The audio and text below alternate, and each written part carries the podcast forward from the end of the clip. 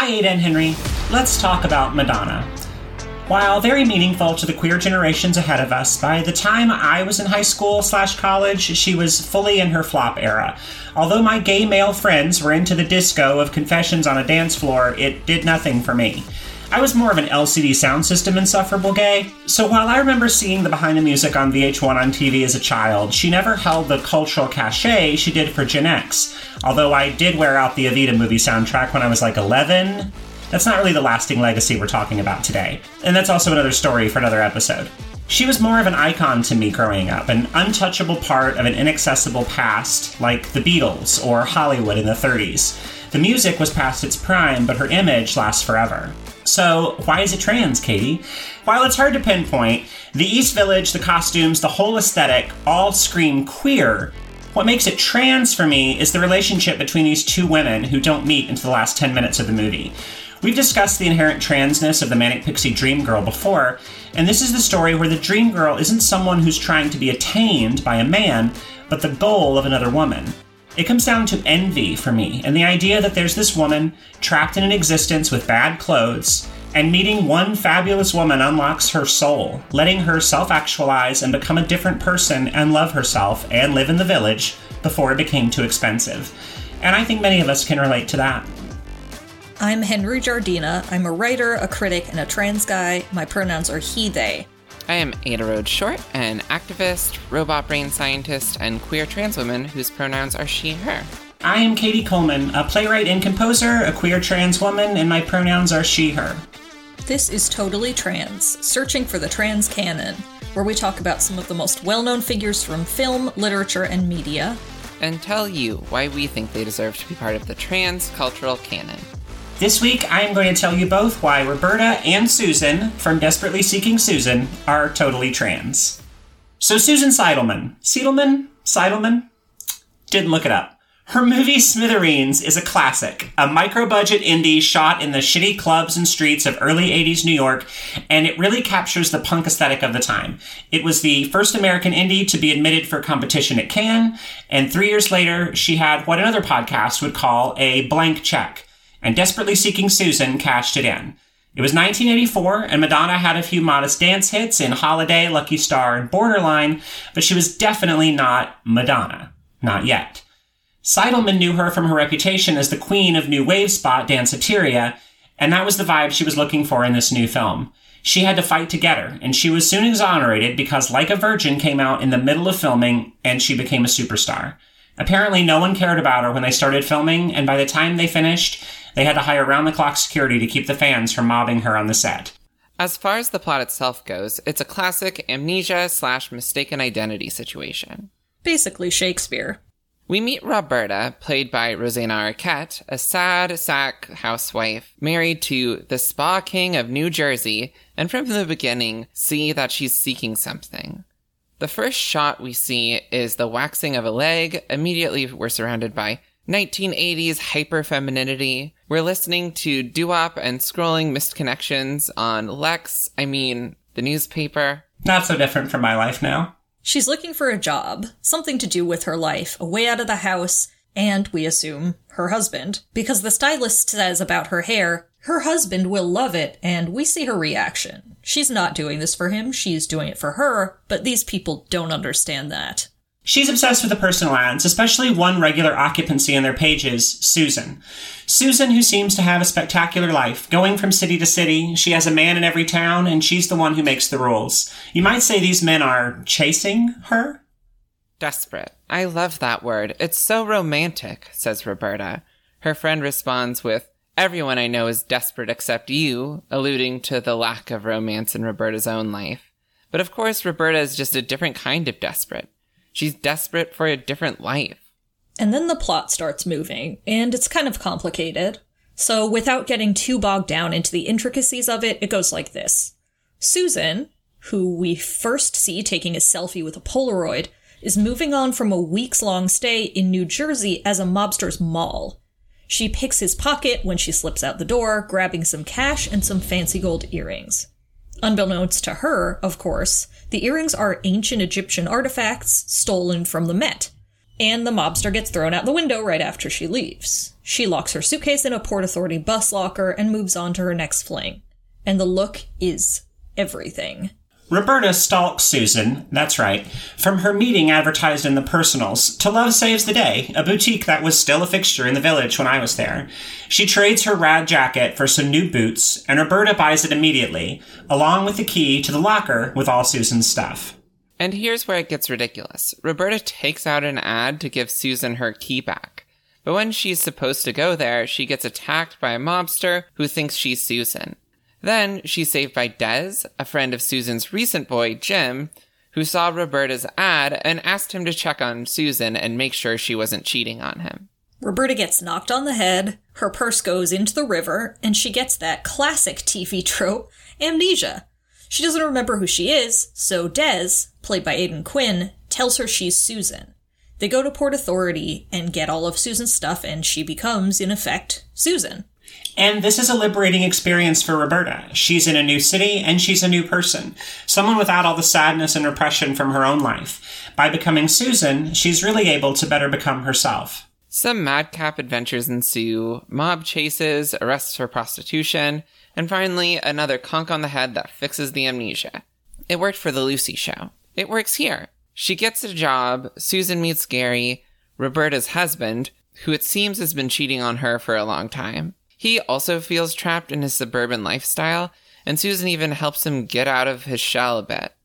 But who cares? He sucks so much, no one gives a shit about Gary.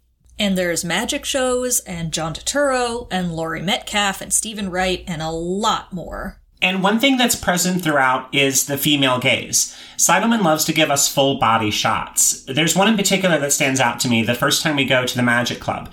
The cigarette girl is standing by the door, and we get a slow pan up, starting from the feet and going up to the face. And while this could seem like leering, it's probably better to frame the shot as shoes to hair. Because the camera isn't leering, it's celebrating. Every time we see Susan or later Roberta in a new outfit, we get the same thing. The camera says, check out this fit. And listener, they're good fits. This movie is very much about the outfits, the aesthetic, the mood. It's a movie about wanting to be Madonna. And in 1985, who didn't want to be Madonna? The scene at the end is very telling, I think, between Roberta and her husband. He's ready to take her home to New Jersey, adventure over. Are you a lesbian? Leslie told me a lot of prostitutes are lesbians. I'm not a lesbian and I'm not a prostitute. Are you a lesbian? You're not listening to me. Don't get excited. Are you on drugs? Look at me. I looked at you. You look ridiculous. I mean, look at me. Look at me, Gary. I'm not coming home with you. You're just tired. He refuses to see her the way she's changed, the person she's become, who he wouldn't let her be. And sadly, that's the case with some trans people as well, if it's their partner or their parents or anyone else. She gets a happy ever after, of course. It's implied she moves to the village and becomes friends with Susan and starts dating Dez, who is sweet enough in his way. In the last scene, she's at the Bleecker Street Theater, somewhere between her old terrible Jersey costumes and Susan. She's growing. She'll find her own style. We all get there eventually. So, should we start by talking about our relationships to Madonna? Who wants to begin? Katie? Well, I mean, I talked about it in the in the scripted part. Like my, I knew. I mean, of course, knew about Madonna as as cultural icon, but like again, by the time I was like actively listening to pop music, Madonna was recording, like doing covers of American Pie, you know, and like just nobody wants to listen to that. Like my. The thing that I loved the most from Madonna was definitely the movie soundtrack to Evita. So I'm probably not the uh, I don't have the best uh, the best relationship to discuss here. Yeah. Um for 80s pop stars, uh I love Cyndi Lauper. I, oh yeah, she definitely counts as pop. Um, yeah, yeah. Big Joan Jett fan who's definitely not pop. And then, yeah, Madonna though, I like her music, but she also, I think I was just like a little too young. I'm definitely like was really into Lady Gaga because that was what was coming out when I was in high school, and I was obsessed. Mm. And uh, you very much see that legacy, and it's an important part of it. Something I wanted to note before I forget, though, that I thought was actually really interesting is in this movie, like Susan's outfits, you can definitely see how, like, oh, parts of these became part of like Madonna's aesthetic. But also a lot of it is clearly like copped from very much that like Cyndi Lauper style aesthetic. Do you know what I mean? Much more like um mall rock girl. Yeah. It was fabricated. I mean, it was it was a conscious decision. Like she had a designer, uh, Maripol, which was like a you know a downtown New York fashion designer, create this look with her.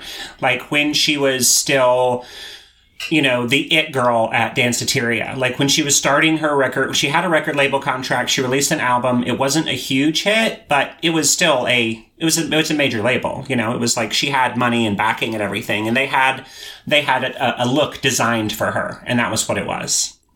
The crucifix, the tulle skirt, leggings, Lace, lace, Lace- fingerless gloves. lace gloves. Yeah, the um Incredible. the boxy jacket over it. Uh, rubber Yes. bracelets, and it's all there in that first in that first bit. Yeah, Yes, the bow Yeah. and the hair. I feel like in my head though, I just like the looks I I guess associate with her are like much more like turned up, if that makes sense. Do you know I mean? Mm-hmm. Uh, I thought it was just interesting because in this it's like it's loud, but it looks more just like a rowdy young twenty something more than like I guess in my mind pictures for Madonna these days. Well, yeah, Madonna I mean has she been. had yeah. oh, go ahead. Well, she she reinvented herself like over and over again. You know, mm, like she had times over. she had so many eras. You know, like Yes. when when Ray of Light came out, I was like a kid. You know, like a little kid. But I still remember you know seeing those those videos and everything. And that was when she Same. reinvented herself as like an adult. You know, like Yes. that Yeah. was like I am a serious musician now. Like it's dance music, but it's I'm serious about it. Yes, I Ray of Light, me and my little friends were obsessed. I my relationship to Madonna is um I love her. I I um am firmly a millennial, but my older my sister is like eight eight and a half years older than me, so she was like prime Madonna appreciating age, and I would often watch pop up video. Um, I off I loved Ray of Light. I loved um Confessions on a Dance Floor. But I think this era of Madonna is so fucking queer. Like this and who the Who's That Girl. The Who's That Girl haircut is gay culture. I'm sorry. And of course, Madonna's a massive appropriator. We're now in an era where we're sort of tracing back to looking at the Vogue video and saying, you know, she stole this from, you know, black trans Yeah. folks and queens in the the ball community and like we know this but also i think her legacy is important because like she does sort of radiate queer and transness even without doing anything like in this movie like the minute you see her just drying out her pits in like what looks like the grand Cen- central station bathroom i'm like this is trans culture It's Penn and Station. It's even it. worse. Pen- yeah. even worse. Even Yeah. worse. Like outside the fucking blimpie, she's just like making sure her pits are dry, and she's got this huge. It's kind of like it looks like a s- like a drum suitcase with skulls on it. It is a And it's drum so case. yeah. good. Yeah. A drum, Yeah. right? So not even like a clothing suitcase, just a drum case with skulls on it, and like. Yeah, you don't really understand like what's going on. She's just like she basically is the '80s version of Holly Golightly, like in this movie. I literally like, had that in my notes. Yeah. That Yes, she's absolutely. Holly Golightly. That is Yeah. her legacy, where it's like she's a good time girl. She's always on the run. She travels. Like, yeah, like men chase her. She does not. She's not looking to be tagged down. And like the camera's just following her in the way that Rosanna Arquette is following her. And like, it's just a pleasure to follow her through New York because it's like, there's a feeling like, of like, yeah, this woman is like who everyone wants to be when you move to New York and you like, think about all the things New York can offer, and they're constantly going to like clearly gay clubs and like sort of just like you're seeing like queer people like without their shirts on, and like Madonna just fits in in those Yeah. environments, and it's just a fucking pleasure. I adore it. I'd never seen this movie before, which is shocking. Yeah, and they shot that inside Danceteria, which was there yeah there's peripheral gayness everywhere and also there is something very queer about rosanna arquette's obsession with this woman who just like signifies this freedom to Yeah. her that is exciting and it is like a bit queer which i Yeah. love Um, well, and it's that thing too of like, I think looking at beautiful free expression, especially in like, in New York City or another big city as someone living in a suburb in New Jersey, I think is, that's just queer longing, right? That's like, mm-hmm. like homosocial queer longing. Um, and I think that's like a very important, profound thing that's presented in this. Yeah. Uh, Yeah, I've got it in my notes. I say alienated at a party, wearing a horrible dress, looking out at a New York who doesn't give a shit about you. We've all been there, or at least I have. Absolutely. Absolutely. No, I yeah. think we've all literally been there. That's Yeah, okay. all of Yes. our our twenties. Because you can tell too, like Rosanna Arquette in this movie is so young, and it's like I was shocked to learn that she was married. In the, I was just like, wait a minute, this is a movie where Rosanna Arquette, age like twenty four, is ma- like that is t- like you can tell she just like got married because it was what she had to do, and it's like Yeah. kind of on the cusp, I think, of like women still sort of doing like the 50s pattern of like, yeah, like you go to school maybe and then you get married and it's just what you do. And her sort of slowly realizing like, oh no, I have options. I can be like the assistant of like a ridiculous magician at a club and I can wear like fishnets and I can wear a wig and do cool shit. Like she, it's just dawning on her that like there are other options in life, which is beautiful. Yeah. Yeah.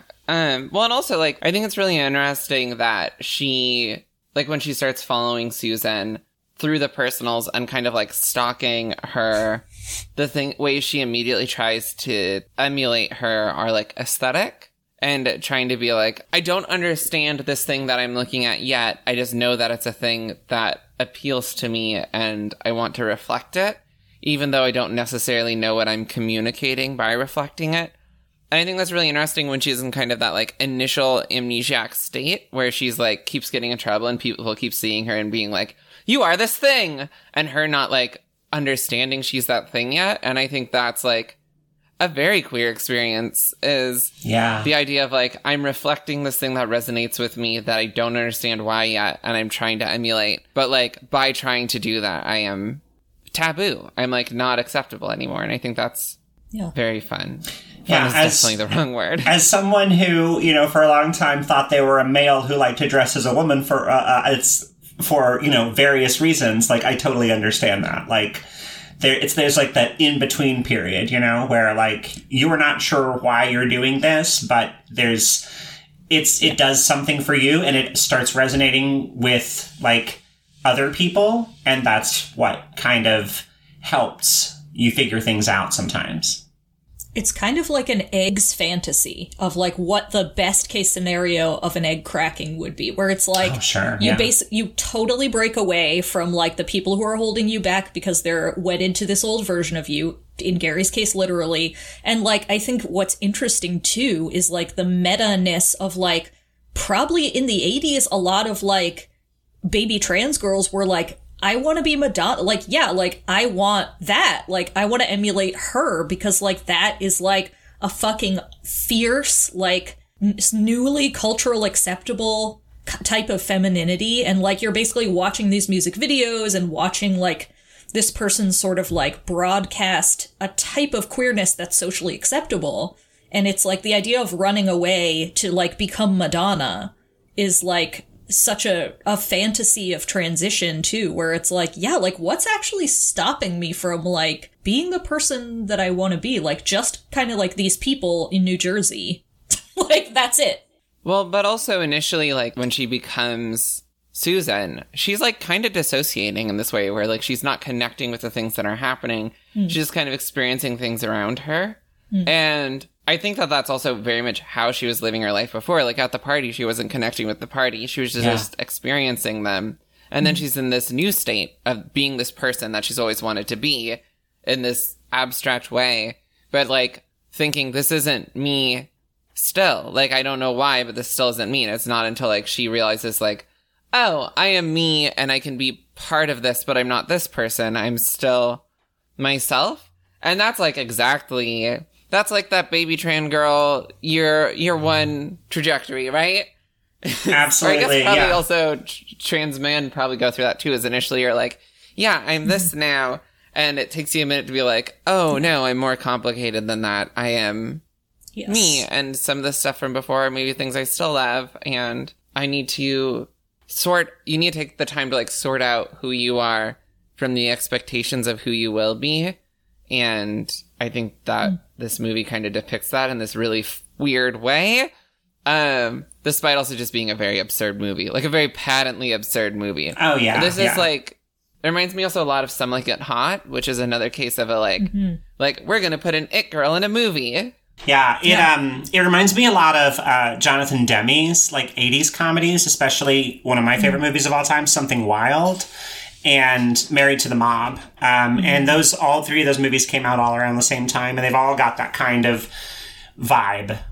Yes. True True Romance too has a little bit of like I've never seen True Romance.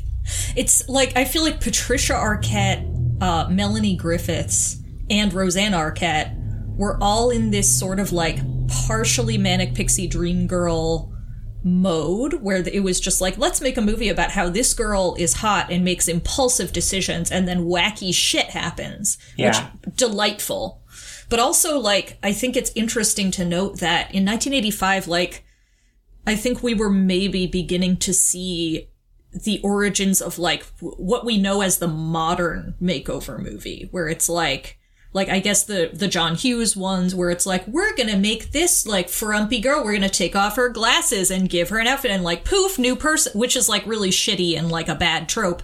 But in this movie it is as you said like the female gaze is there to make sure that it's like no like I want to change. Like I want to explore who I can be through fashion and through hair and like through being in queer spaces in the city. And like we don't, there aren't a lot of movies like that that are just like kind of about the power of fashion or like the life changing power of like your own style evolution because it's hard to Yeah. narrativize.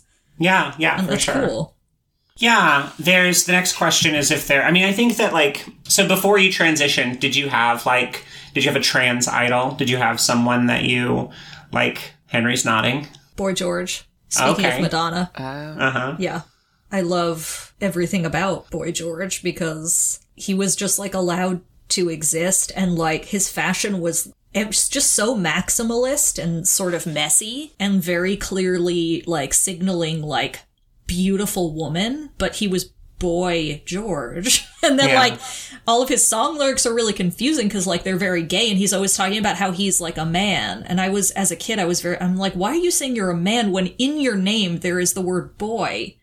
And then you're also very clearly signaling like high femme with like the eye stuff and the lipstick and also Siouxsie Sioux I think falls into this cat. Like I was very inspired by the eye makeup of sort of like previous um previous stars cuz like by the time when I was like coming of age I was very I feel like the early 2000s were very binary and a horror like I love Britney Spears, I love Xtina, I love the girls. Um I don't love the the boys so much, but it was like there was such a clear division. It was like pink is for girls, blue is for but like there was nothing whereas in the 80s and 90s there was like at least like Ani DiFranco and like Madonna Yeah. and Boy George like interest George Michael like interesting queer-ish adjacent like makeup and like you know none of that in the 2000s that I can recall.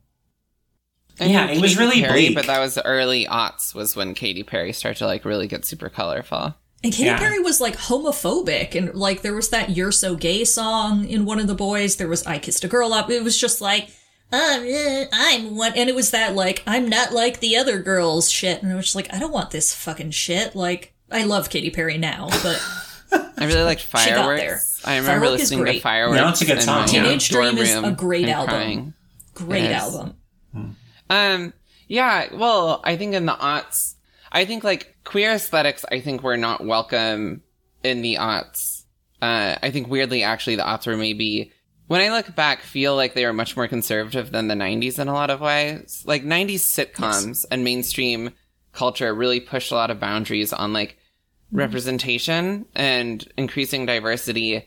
And then I feel kind of in that like post 9-11 world, everything sort of backslid and everything became like mm. less coastal, more middle America focused.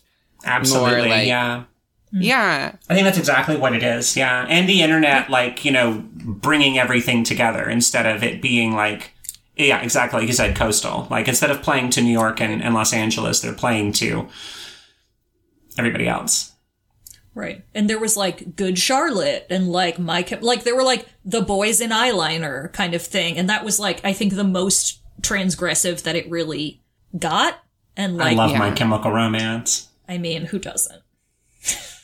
Yeah. But- like like scene kids, but funnily I feel like scene kids weren't even like a big city phenomenon even because if you were when you'd go to New York you're like, "Oh yeah, you don't really see scene kids." But then you go to a mall in like Akron, Ohio, and it's like all these scene kids.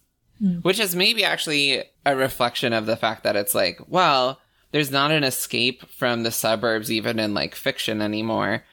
Because if like what are even the set like the sitcoms from the aughts? I don't even remember. Everybody anymore. loves Raymond. Even Stevens, Everybody loves Raymond. Oh yeah, even Um, Stevens. Um, Yeah, King of Queen, horrible, like Horrible. awful. yeah. and then it's kind of like I guess we start to see Modern Family. What was that? Two thousand nine. It was late, yeah, too late, late Yeah, two thousands, Glee. yeah.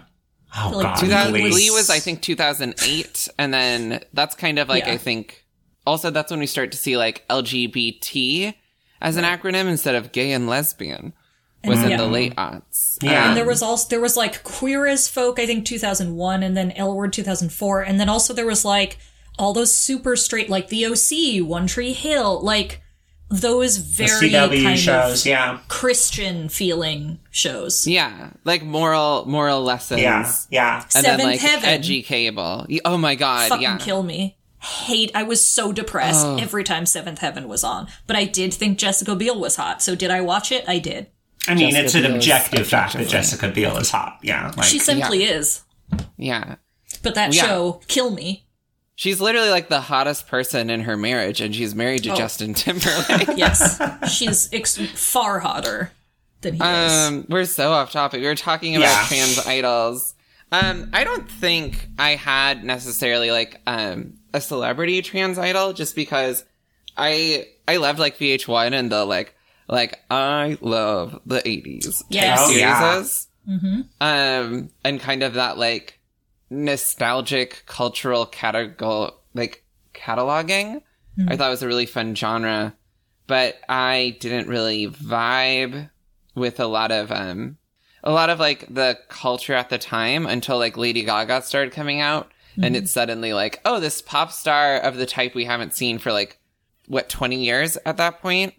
So uh, kind of like the people when I was younger that I always kind of like always put a little sparkle in my eye in some way were like Jem from Jem the Holograms because she's outrageous.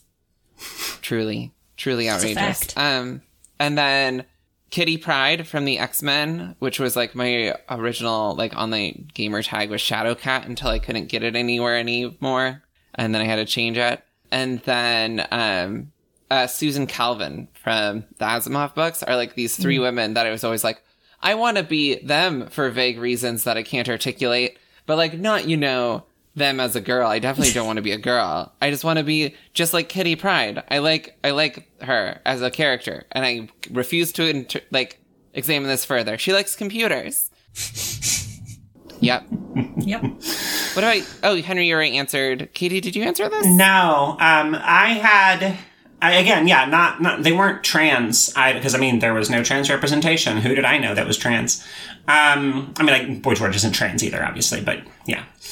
Um, yeah, Ariel from Little Mermaid was uh, when I was uh, when I was a kid. Like Little Mermaid was my favorite movie. I would, you know, force my cousins to play Little Mermaid with me.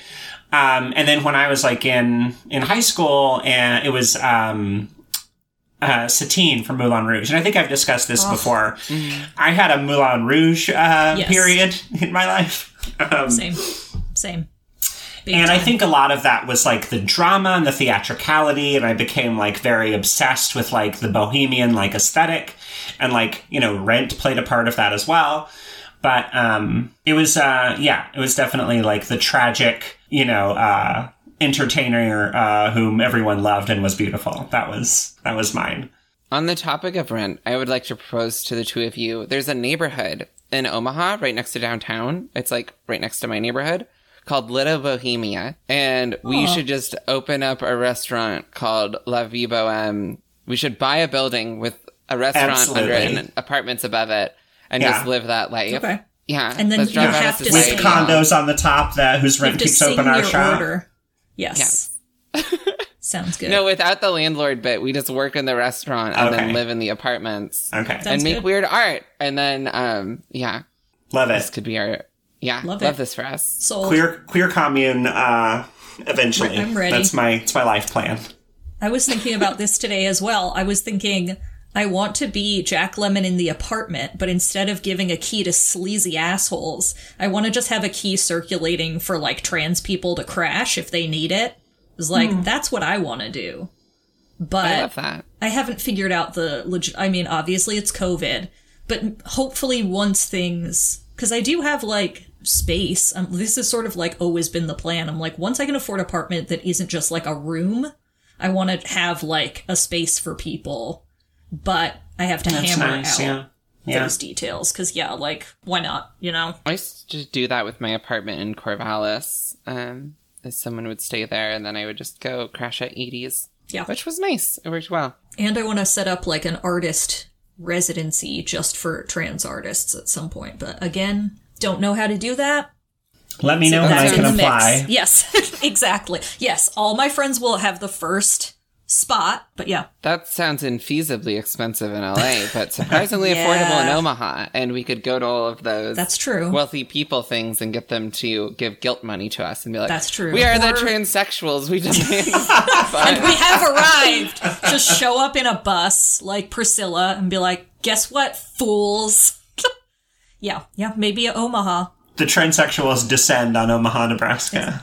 There is the art barn. I don't, it, I don't know if that's in Omaha, but there's an art, a residency that's somewhat famous. I think There's a theater like a called the. Blue Barn in, in Omaha. Is it, is it, is it There related to that?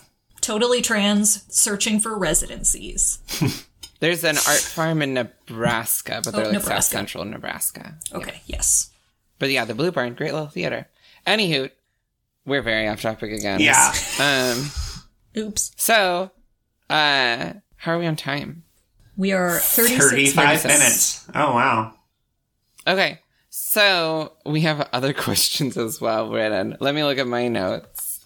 This one came together fast, y'all. Oh, something that I thought was really interesting was like the assumptions around her being a sex worker, which I thought was also Oh, a thing that kind of resonated with me on mm-hmm. this weird way, where it's like, oh, you're exploring aesthetics and these depictions of femininity that are outside of like cis hetero norms. And of course, people make assumptions that that that can't just be a human's choice of how they express themselves. You have to be a sex worker, which there's Right. absolutely nothing wrong with, just to be clear.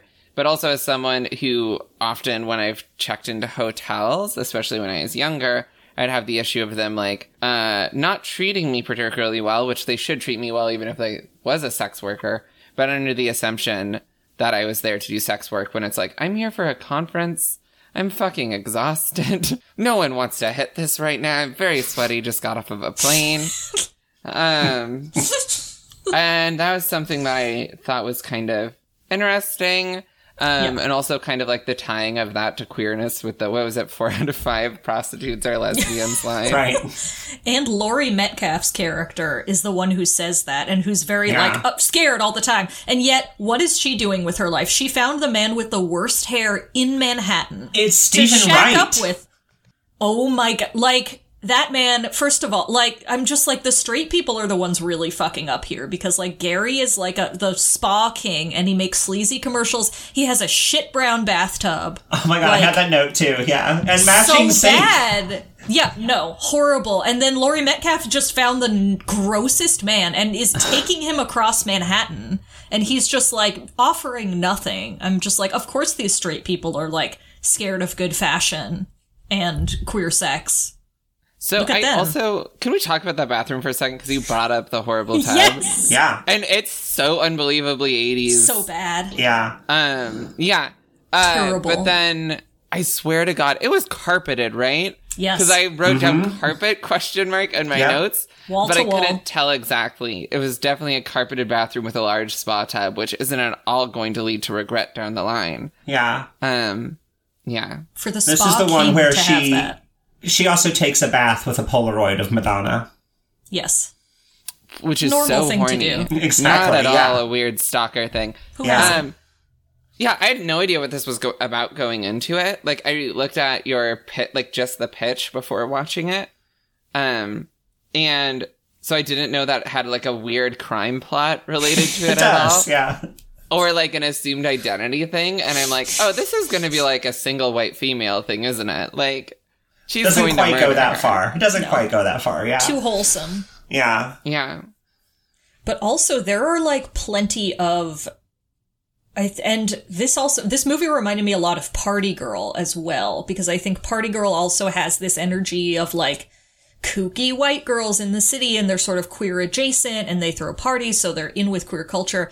There were a number of like literally trans uh characters in this uh, not named without dialogue of course but like I think the person who runs the the uh vintage shop is on the trans spectrum. We also see, I think, a literal trans woman in Danceteria at a certain Yeah. point. Yeah. And it's just like, yeah, like we're, ha- like, I feel like that is rare in 80s movies to have, like, literally trans people and not have there be, like, a joke or some shitty bullshit. Like, yeah. Gary Yeah. doesn't even like you know recoil or anything. Yeah. right. It's just like, no, normal shit. Yeah, it's surprisingly accepting and liberated film. Um, uh, I have an important question for you two that I wrote in my notes. How do you use the birds? Wait, what? Oh, I thought that's the funniest line in the movie is how do you use the birds when she gets picked up? Oh, right, right, right, yeah, yeah, yeah. When they think that she's a Oh. pro, yeah, yeah, yeah, yeah, yeah. They think she's a sex worker and she has the, the doves from the magic shop. Yes. How do you use the birds? Make them disappear. Oh, God. Oh no! Don't put birds in holes. Don't put birds in a hole. No, no living creatures. Yeah, no, No birds can't creatures. consent to things, so just leave them out of it. Speaking of consent, consent, don't kiss women with brain injuries Don't who do that. don't know who they are. Um, especially when you've been drinking. Also, don't give alcohol to someone with a brain injury who doesn't know who she is. Don't do that. I don't guess I know what the state of healthcare was at the time in the 80s. I feel like it was probably not as bad as it is now. But like, probably take her to the ER if she has amnesia. Yeah, you'd think that would be the first stop, but you know. That would have been smart, yeah. Yeah. Uh, His- his but apartment, neither though. time. Yeah. His God, apartment yeah. with the fish tank. It's so That much apartment like. you know, $12,000 now. Yeah, of course. And he it's above, first of all, what looks like the best restaurant in Manhattan, Dragon Noodle. I really want to eat there, even though it doesn't exist. Secondly, it looks so much like that the real world New York house from like was it like 1991? The one where the guy comes out as HIV positive. That's what it mm-hmm. reminded me of a lot with the fish tank and the, I don't- the I- I haven't of seen film. It's a classic. But yeah, those apartments used to be real good and just like the the energy of like sleeping on a mattress on the floor. And like, you know, this kind of thing, it like romanticizes that New York so much. Like, this is the kind of shit that made me want to move to New York when I got graduated college. And then I did move to New York when I graduated college, and that city was gone. You know, Yeah. like, Erased. they were knocking those buildings down to put up 35 floor NYU buildings. condos mm-hmm. in the village, like on Third Street and Bowery. They're like right by the public theater. They like while I was there, they were building this massive like it's it's disgusting. Yeah. Yeah, that's the thing about New York. It's my dad has a theory that like you always think that like the decade before you get to New York is the best. Like he got there in the 60s and he's like the 50s was the great and like somebody who gets there in the 70s is like, "Oh, the Chelsea Hotel." And for us it's like, "Oh, Danceteria." And Yeah, just and Rudy Giuliani like those were the like no but New York is truly terrible now and it probably started when we got there because like yeah that's when We it became it. It was our Trumpville. fault. It Yeah. was, yeah, it's actually my fault because I did go to NYU and gave them the money to be horrible. And also, it's like Trumpville. Like, that's the start. Like, I feel like it's the Sex in the City curve. It's like that show begins, and New York's decline is very steep after that point. Yes. Officially dead when Girls was made. Yeah, and Girls was the la- final nail in the coffin. Just R.I.P. R.I.P. NYC. Mm-hmm. Uh, and now the queers they must roam, Descend roam in the country, Yep. find find places to settle, make culture. On the topics of queer culture and Madonna and '80s music, this isn't going anywhere. I thought I'd think of a, a question. Let me look at my notes. What do you got? I mean, This- got thoughts? here's here's my question. I I mean Madonna as she is now, I think is a complicated figure because it she's sort of gone the Nicki Minaj route where like she realizes that she has to change to get new audiences and like keep the old audience happy and she does get a lot of like a lot like misogynist shit. But a lot of the criticisms against her are very valid especially from the queer community and she has not seemed to really acknowledge the appropriation that she took part in. Do we feel like that is something she should do? Well, she created mainstream. What she did is she took fringe queer culture and made it mainstream and commercially viable. Hmm. And then that got piped all over the country so that other people then got the chance to connect to it. But then she profited massively off of like exploiting queer people of color's art. And that's super fucked. Yeah, exactly. Yeah. yes And I'm sure it came from a genuine appreciation. I mean, I think she was there. I mean, she was at Right. the in, she was she was a you know an audience member at the you know in the ballroom scene and stuff. And you know, I'm sure it came from a genuine love of it in her heart. But like, that's not what that's not how what happened. You know, like and, and none of that got back to them either. Yeah.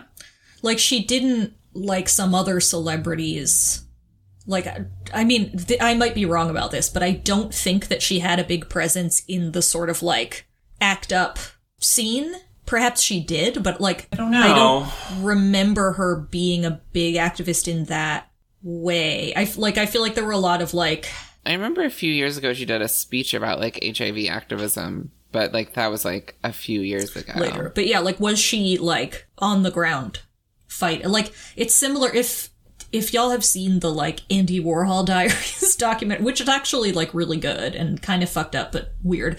It's like his relationship to Basquiat similarly feels like on the one hand you can see it as like, oh, he's giving this like New York artist like all this attention. On the other hand, he's totally exploiting him and like aware of that fact and it feels sort of similar. So her emotional speech about HIV activism was about her work fighting HIV in Africa, which is nice. Okay. That is good. But no, that's actually, huh. Somebody should let us know on Twitter if they know about uh, Madonna being involved in the HIV crisis and drawing attention to it because. it's possible that she did. Okay, on November 10th, 1986, Madonna. I found. I, okay. Wait, wait, wait, wait. Uh, Madonna participated as a model in an all star AIDS benefit fashion show at Barney's in New York Okay. in 1986, which is pretty early. So that's. Yeah. yeah. That's like Yeah, that's height true. of her career. A few years after this one's come out, 84. I'm sure. I'm sure there's some Madonna stan out there who Sure. can give us all the information on this and yell at us for you know disparaging and her, please- and that's fine. Yeah. People become, I think, like, being that massive a celebrity, it's hard to critique someone because it's like, you just become, no matter how sort of like earnest and important you were at the beginning, at a certain point you do become like a caricature of yourself and it's sort of inescapable and like, you're just, there are expectations that like us real people will never have to deal with. So it's hard to critique her, but also I do think that she sort of emboldens her fans to be horrible on the internet, which is a choice that That that is a bad can make. choice. A but bad also choice. relates to kind of queer and trans culture in this way, where um like Madonna, I think is actually, and especially the cultural backlash to Madonna in like the 90s and 2000s with like the Britney Spears kiss and all that stuff. I think is this really good example of the way that like American pop culture squeezes all of the value of what they view as like pretty young white women until um until they're either like broken by that pressure or um manage to become like an incredibly powerful diamond that is clearly very traumatized from that process um but then they can kind of be like fuck you and go off and do their own thing and be happy. Hopefully be happy. I hope they're ha- the ones who get through are happy. But it's like a very extractive industry that is built around like the paparazzi cycle of like this is the it girl we're all obsessed with her and we will someday destroy her Absolutely. And- yeah. or she'll get too Yeah. old and we'll just throw her away, which also happens. Yeah. But we also see that pattern a lot of like modern trans online culture is the like trans it girl, like the mm-hmm. girl who it will be like super cute and always like skinny, white, conventionally attractive trans girl who will mm-hmm. get a massive following online and be very popular and then um get massively disproportionately dogpiled for sometimes very earnestly, like very frankly, actually fucking up really horribly, but never to the point where it's like, yeah, I don't think you deserved all those rape and death threats and everyone saying that you're a monster and uh, that you should kill yourself. That's fucked up. That was not okay. But the only reason that happens is because you're put in this like in, into this position that our culture constantly recreates of obsession with like feminine youth and feminine beauty that then we feel obligated or entitled to destroy. Yeah. And I think that's also why we see like trans misogyny, the ways it takes forms being very different than like trans, uh, trans misandry, because like trans misogyny is almost, is always very destructive. And it's like tearing a human down. And even when we see like, like, uh, trans misogynist attacks even, even in media, when we see like a person, it's always like, oh, here's a trans girl with getting like her wig torn off and her dress torn, and now she's laying on the ground ruined, and under there she was just a man all along, is the way in which we like tear apart these girls that don't deserve that. And it's the same pattern where it was like, oh, here's this pretty little girl, and we're gonna tear her apart, and under there is like whatever our cultural boogeyman is, like the slut, the addict, the what have you. And it's that same thing, just repeating again and again and again at different scales. Um, Yeah. Yeah, Absolutely. my rant. that yeah, no, that, no, that that's great, and that leads us directly to like how would this movie work today? Because one thing that like completely obviates almost every plot p- point in this movie is the internet and or a cell phone because none of these problems would happen if any of those things existed. That's true. Although if her cell phone fell in the river, Yeah. um, Sure. that Yeah. that but then he could just do an internet search. He could Google Susan. He could find Susan's Twitter page. yes. No, because Susan's a manic pixie dream girl who just posts things on Right. on Lex or I guess Right, what you yeah. would have been Craigslist back in the She day. has uh, she has. Polaroids that she takes photos of with her phone to post on Instagram. yeah, no, she doesn't have a social media presence. She Okay. just has other people who post Yes. her on social Right, media. right, right, right, right, right. Yeah. Yes. And she Yeah. either has a very um like name that everyone it's like Susan Smith or something. Yeah. Or like she deliberately is just Susan or just like S. Like Yeah. she's like Yeah. a gossip girl. Yeah, Lady hashtag whistle desperately down seeking figure. Susan is a Yes. much more depressing movie, I think. That's true. Ooh. That's true.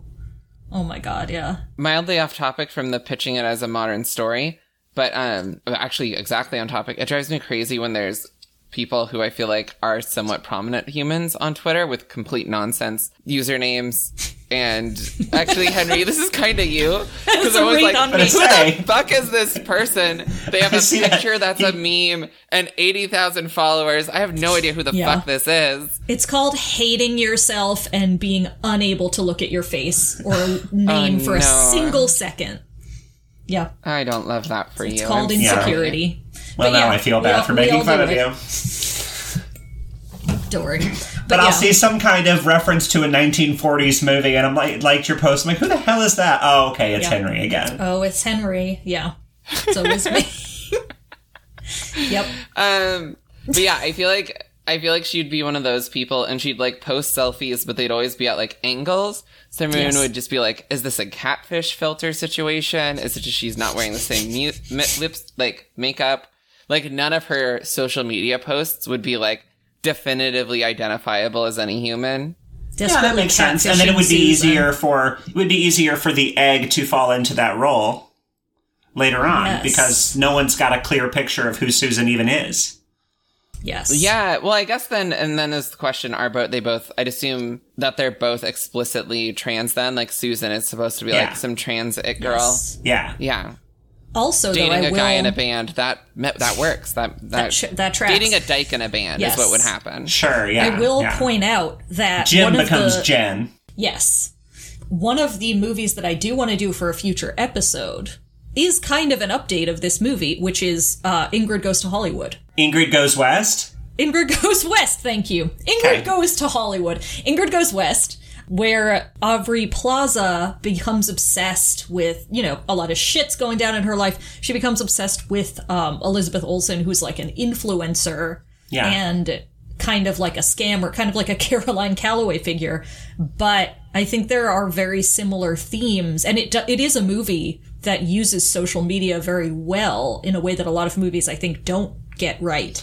Yeah. But it is very much like she thinks that becoming this person is going to solve all her problems, and you see how that doesn't work, and then there's a very cynical, interesting twist at the end that I like. But I think that's as close. Oh, That's go ahead, that's much close. That's much closer to what Ada thought this movie was going to be, where it Right. has Yeah, that yeah. like a single white female style Yeah, uh, yeah. thing. But yeah, that is, I think it's very honest about the ways in which social media does, like, even different than like seeing someone on the street and being inspired by them, like seeing these very curated ideas of like what it means to be like a trans influencer or like, oh, like this Yeah. person is like aspirational transition and then maybe getting ideas about either like I, I don't know if y'all had this problem uh in the early stages of coming out but like i would always sort of use other trans people to like feel bad about my i'm like but i'll never look as cute as they do or like i'm just gonna look ugly and they look like a hot trans person and like i would do I i, still do that all the time i'm like I have they look no the way idea I what should. you're talking about, Henry. not Never. relatable at all I don't have Instagram on my phone called "Ways Yeah, to Feel right. Bad About Yourself." Oh, Yeah, that's what I'm Instagram so is. Yeah, it's just like, oh wow, like they look so great and all. Yeah, I mean everybody, cis people do that Everyone as well. does that but all the of time. course they do. Everyone Yeah, does that that's not time, an explicit. We don't have a. We don't have a. not at um, all. Yeah, a Yeah. monopoly on yes, that one. Yeah. but there is a specific thing of like you want to like sort of get past the the awkward parts and the style evolution and the makeup evolution and just end up at like Hari Nef or in my case like I don't I don't know who I want to look like but like I don't know. Some there's an an idea of like what you can look like, and I think sometimes it can feel hard to feel like you are in competition with someone else's transition, but that is what Instagram does, for better or worse. Yeah. So yeah, it's difficult.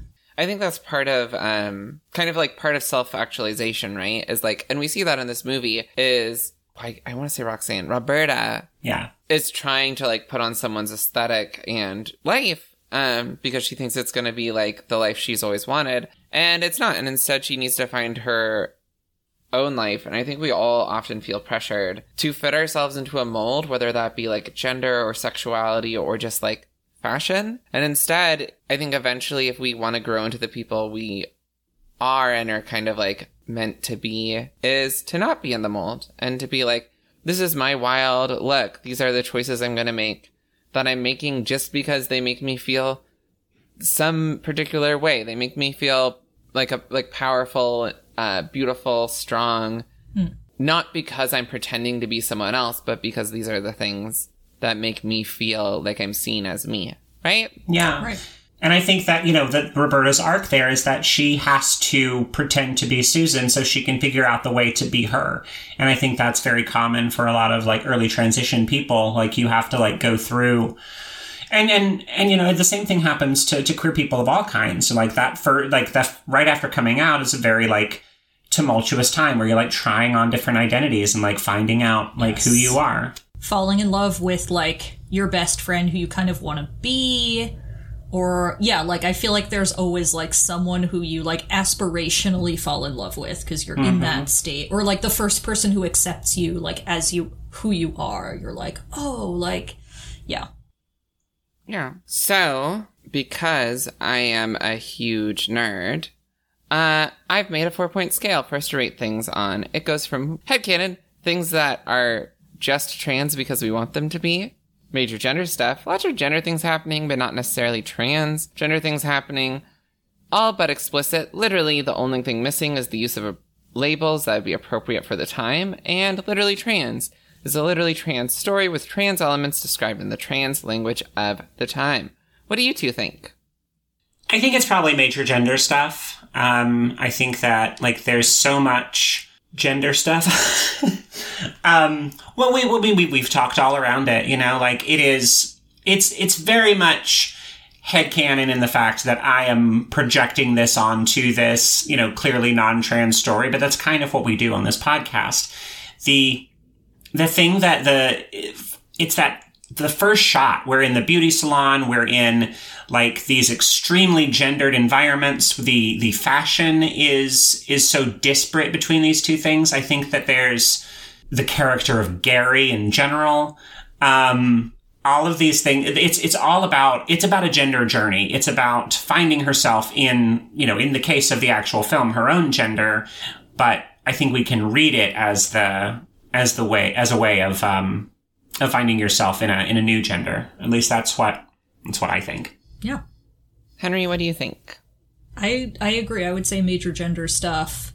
And I would also say that this movie is very much like it makes the sort of like I feel like I think of the brown bathtub now as as Roberta's very literal egg. Maybe the whole apartment where like she needs to get out of there to become who she really is. And that's like a very strong metaphor for tr- the transness. And yeah just sort of like the the ways it has of looking at how there's not just one right way to be a woman or be stylish or be feminine or be cute. Like it's a very like optimistic sort of like exploration of like yeah like how can like things that are usually in this culture looked down on or been like oh it's frivolous to care about clothes and makeup it's like no it's like really fucking important for a lot of people and it does like change your life to like figure out your style or figure out your makeup which is like very cool and very trans so yeah major gender stuff I am going to agree with you too. I also think it's major gender stuff. Not just for the reasons you two said, but I think there's also a lot to be said here too for like looking all just at gender in general and gender roles, which is clearly a theme in this where Roberta at the start of the film is forced into this like suburban stay at home wife gender role. Where even like the reason why she's supposed to be in the city is to like buy a stereo for her douchey husband. Mm-hmm. And she instead wants to like exist as something outside of that. And I think that's very cool. Yeah she gets a job that's an important thing that happens too yes a Yeah. sick job with john Turturro as her boss Yeah. i don't know if i would call it would we call it sick Yeah, that's a terrible- cool fucking job. the terrible love magic show job. she that works club at with the Lucky Strike cigarette girls, I would kill Yeah. to go to that club. I'm cigarette sorry. girl's cool yeah One so of- cool. One of my favorite dumb little jokes in this was she's listing types of cigarettes, and then she says, uh, "What is it? Uh, uh, regular, super unleaded." I just like the end of the list. I just thought that was really funny. Also, Laurie Metcalf ordering a rum and tab. I'm never ordering anything else. When I, I'm gonna go to a Rum bar, and tab. rum and tab, and when they say that tab doesn't exist anymore, I'm gonna pretend that I don't. Uh, what are you talking about? Tab? It's the drink of choice. Give me a rum and tab this instant. Perfection. Perfection. It's like the opposite of that Back to the Future scene where he asks for is in the fifties and he asks for a tab and they're like, well, you want a tab, you got to buy something first. Yep. Rum and tab.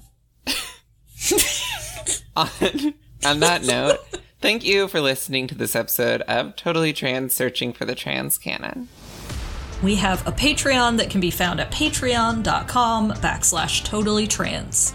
If you back us at $3 or more per month, you can access bonus episodes and join our Discord, which had a burst of new members recently, if not particularly Gabby ones yet.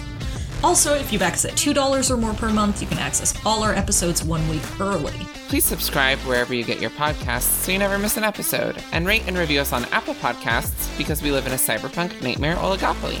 Totally Trans, Searching for the Trans Canon is co hosted by me, Henry Giardina, and you can find me on Twitter at Punk Groucho. You can also find me at henrygiardina.substack.com, where I write about movies, and at intomore.com, where I'm the editor. And co-hosted by me, Ada Rhodes Short, who can be found on Twitter at the Ada Rhodes. That is the underscore ADA underscore R-H-O-D-E-S. And co-hosted by me, uh, Katie Coleman. You can find me on Twitter at Katie of the Lake. Also, this episode was edited by Jacqueline Clyde, who can be found on Twitter at Werewife. That's where underscore wife, as in werewolf, not where is my wife. Where wife? Werewife! Where wife? Here, wife. Here, way. Charlie. that was just a bridge too far for Charlie. All quotes and audio clips are being used under fair use. I think that use was very fair, don't you? And our season four theme music is a mystery, only to be revealed by the passage of time and the magic of editing. Until next week, keep searching. I'm not gonna say that last line. I don't like it anymore. So I'm so sorry, Jack. You're gonna have to edit all of this. What? No, no, no. I got it. No, no, no. I, I said the wrong word. Okay. Sorry, Jack. Nice. I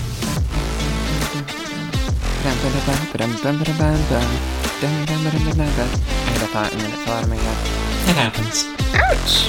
It bit me. We're really giving Jack a challenge today to edit around this. Oh, I think she just leaves it in. Uh, that, no, please don't, hun. Today in Madonna history, this is not helpful. Yeah. Yeah. Yeah, fuck Madonna, sue me. No, that's, please don't. I think I took your line because Jack was on, but you should say that. That's your line. Also, this episode was edited by Jacqueline Clyde, and I love you.